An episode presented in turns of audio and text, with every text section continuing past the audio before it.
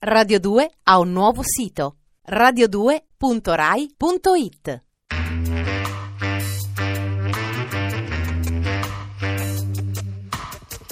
Alle 8 della sera.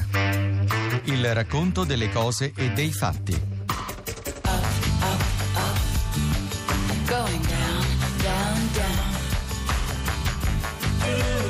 Scipione l'Africano di Giovanni Brizzi.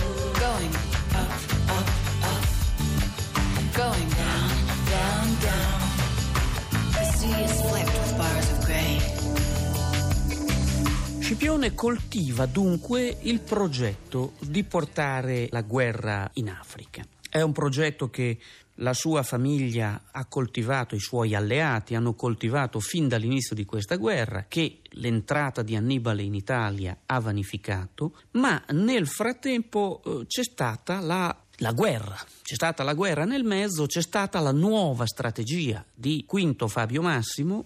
Quinto Fabio Massimo in questo momento è Princeps Senatus, quindi il più autorevole, riconosciuto tra i senatori, colui che parla per primo, è una figura dominante ed è contrario ad abbandonare la pratica della cunctatio, la pratica del temporeggiare, la guerra di logoramento che ha promosso lui stesso, che indubbiamente sta avendo successo, ma che è una, una pratica dispendiosissima, lentissima, che porta distruzioni inenarrabili ormai da anni e anni e che però fino a questo momento si sta rivelando vincente.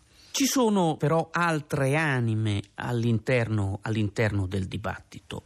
Quinto Fabio Massimo è il capo della fazione contadina, è uno dei, dei sopravvissuti assieme a, a, Quinto Fulvio Flacco, che però non, non è propriamente sulla sua stessa linea, considera probabilmente pericolose le implicazioni e i coinvolgimenti di tipo mediterraneo che, diciamo così, escono impliciti dal progetto di Scipione. Per di più, non dobbiamo dimenticare i rapporti tra le aristocrazie. Abbiamo detto che i Fabi avevano da tempo rapporti con le aristocrazie di Cartagine, il sospetto è più che motivato. Questi rapporti continuavano ad esistere al di là e oltre la guerra. Se si fosse invaso il territorio africano, certi rapporti che esistevano avrebbero potuto essere incrinati, avrebbero potuto essere indeboliti.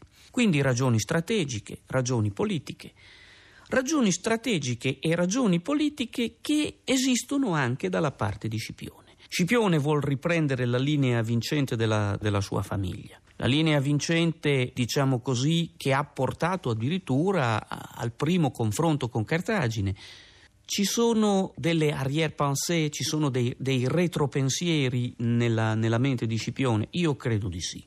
Credo che da buon patriota Scipione si renda conto che una guerra in Africa finirà fatalmente per togliere il chiodo ritorto costituito dalla presenza di Annibale sul territorio dell'Italia. Inoltre il rischio è minore. Scipione sogna la battaglia campale con Annibale. Sogna già la battaglia campale con Annibale, ma non è sicuro di vincerla, malgrado eh, tutto quello che dicono le fonti.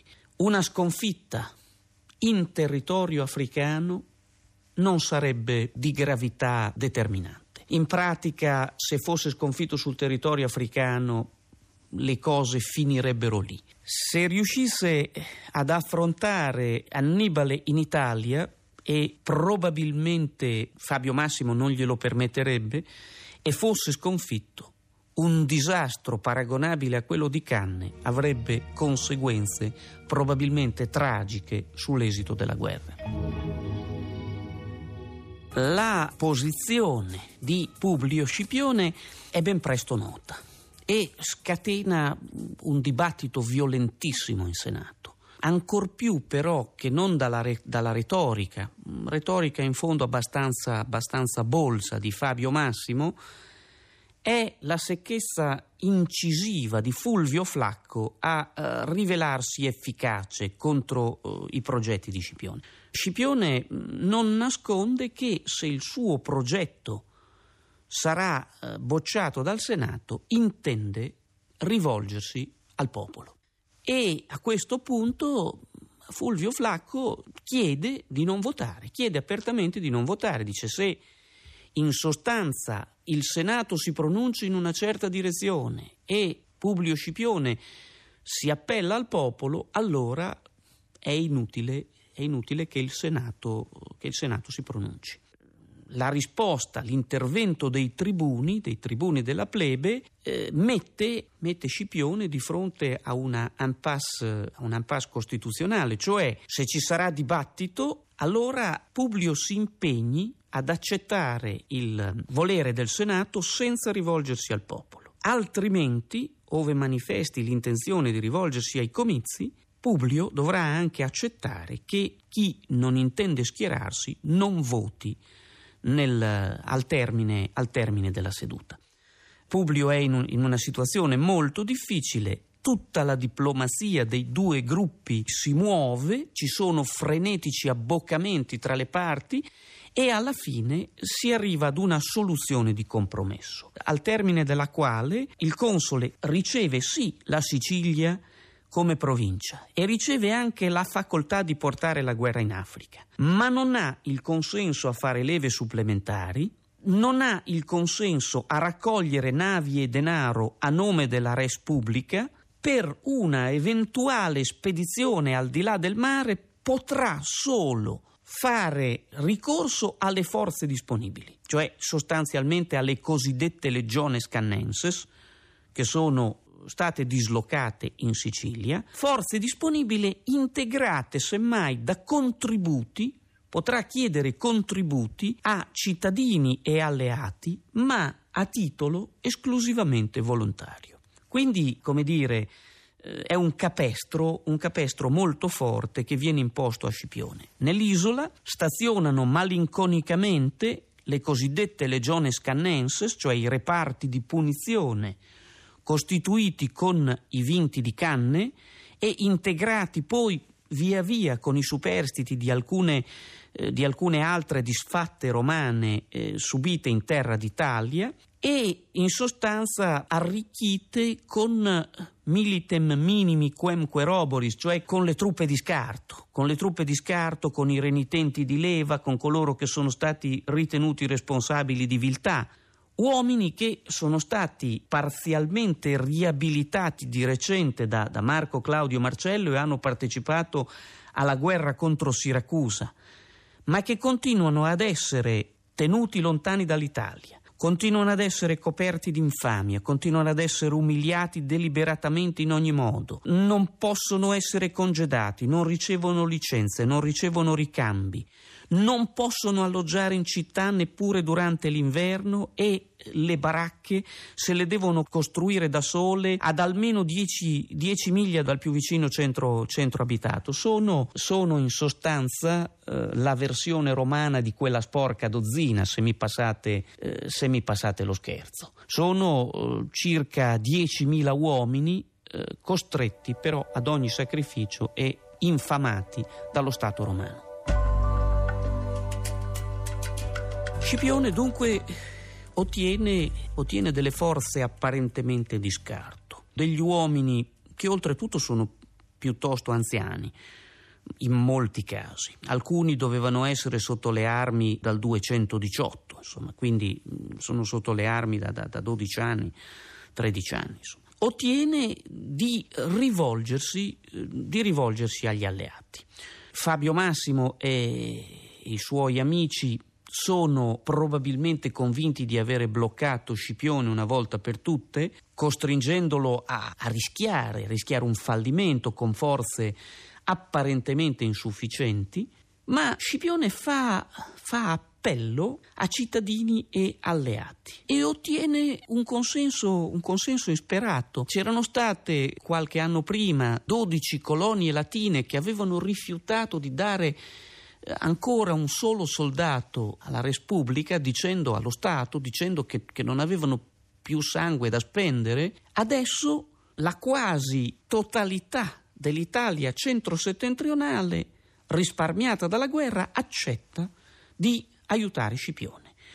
Eh, viene denaro vengono mezzi, vengono, vengono forniture da quegli stati etruschi che per tradizione come abbiamo detto, sono, sono amici di, di, della famiglia di Scipione, sono legati alla famiglia di, di Publio. Perugia, Chiusi e Roselle offrono per esempio il legname per le navi e ricchi contributi in, in viveri. Volterra e Arezzo e persino Cere che è divenuta un municipium romano, danno il resto di cui c'è bisogno. Alcuni centri industriali dell'Etruria di nord-ovest, dove da sempre si concentra la produzione, la produzione metallurgica, offrono Metallo, il metallo necessario alle armi, offrono tela per le vele. C'è veramente un contributo totale e addirittura una serie di centri inviano degli uomini. Inviano truppe Norcia, Rieti, Amiterno, le altre comunità romane della Sabina, una parte degli alleati umbri, Camerino, in particolare, che offre una coorte di 600 uomini completamente equipaggiata. Rispondono generosamente anche i Marsi, i Marucini, i Peligni, alcune delle popolazioni appenniniche e la cosa singolare a cui noi assistiamo, singolare e pericolosa, io credo, già adesso agli occhi di alcuni eh, maggiorenti romani lungimiranti che, che vedevano lontano, è il fatto che si risponde di sì non allo Stato, ma ad un uomo. Per la prima volta, per la prima volta c'è una serie di arruolamenti volontari che rispondono però, quasi fossero soldati professionisti, al loro comandante c'è un primo embrione di clientela militare, c'è un primo embrione di quella dipendenza economica diretta che si avrà sul finire della Repubblica e che si rivelerà durante l'ultimo secolo prima di Cristo così pericoloso e fatale alle strutture stesse della Repubblica Romana. Anche in quest'ambito Scipione è un geniale ma pericolosissimo precursore, cioè Scipione veramente è stato detto, è stato detto da più parti, Scipione eh, anticipa Augusto se vogliamo. Non riuscirà mai a portare a termine, naturalmente, e non lo vorrà neanche, una trasformazione di questo genere, ma ci sono già in lui i germi del cesarismo. In soli 45 giorni e senza chiedere un soldo alle, alle, finanze dello Stato, Scipione allestisce una flotta di 30 navi e si imbarca alla volta della Sicilia con i 7.000 volontari che ha raccolto spedisce poi il suo braccio destro, fin dalla campagna spagnola, Caio Lelio, il fedelissimo Caio Lelio in, in Africa, e eh, Caio Lelio eh, compie una, una serie di, di, di scorrerie, Caio Lelio con il grado di prefectus classis, comandante della flotta, mette a a sacco il territorio uh, di, di Ippo Regius, di Biserta, e torna, torna però con notizie preoccupanti perché ha incontrato ha incontrato Massinissa e Massinissa gli manda a dire, manda a, dire a Scipione di attenderne l'arrivo, ma nello stesso tempo manda a dire a Scipione di non fidarsi dell'amicizia di Siface. In Sicilia ci sono alcuni, alcuni aspetti importanti nella, nella storia della personalità di Scipione. Scipione eh, si avvicina ancora di più alla cultura greca, frequenta i ginnasi, frequenta i teatri, eh, si veste alla greca, viene naturalmente biasimato per questo e altrettanto naturalmente finché può se ne infischia. Scipione tende a, diciamo così, interferire nella, nella sfera di influenza del collega cioè a un certo momento, approfittando di una situazione favorevole, di un caso favorevole, strappa ad Annibale la, uh, la città greca di Locri. La occupa con un contingente di truppe, approfittando del fatto che Annibale ormai è totalmente sulla difensiva, e invia a Locri un presidio in due momenti differenti, due, due gruppi di, di, truppe, due presidi differenti che avranno, avranno dei problemi, che gli daranno dei problemi. Il secondo aspetto che noi troviamo è proprio questo episodio. A Locri lui invia prima due tribuni con alcuni soldati e poi un propretore, un propretore Quinto Pleminio, pestis ac belua in manis, cioè rovina e belva spaventevole, e Pleminio e gli altri saccheggiano Locri, mettono Locri a sacco taglieggiando gli sventurati cittadini e giungono addirittura a spogliare il locale santuario di Proserpina, di Persefone. Santuario di Persefone che non Hannibal, non Pirrus violasset, che non era stato toccato né da Annibale né da Pirro. Spogliano il, il santuario, ne asportano le ricchezze e poi, quasi, fossero, quasi fosse un contrasto tra bande rivali, i due tribuni e Pleminio si scontrano tra di loro, forse qualcuno dice per ragioni di spartizione del bottino. Eh, Pleminio addirittura viene, viene, gravemente mutilato dagli altri due. Gli tagliano il naso, gli tagliano le orecchie, gli spaccano le labbra e naturalmente questo desta scandalo, non solo con Scipione ma con tutti gli altri a Roma. Alle 8 della sera. Scipione l'Africano di Giovanni Brizzi. Regia di Sara Zambotti. A cura di Giancarlo Simoncelli. Radio 2 ha un nuovo sito radio2.rai.it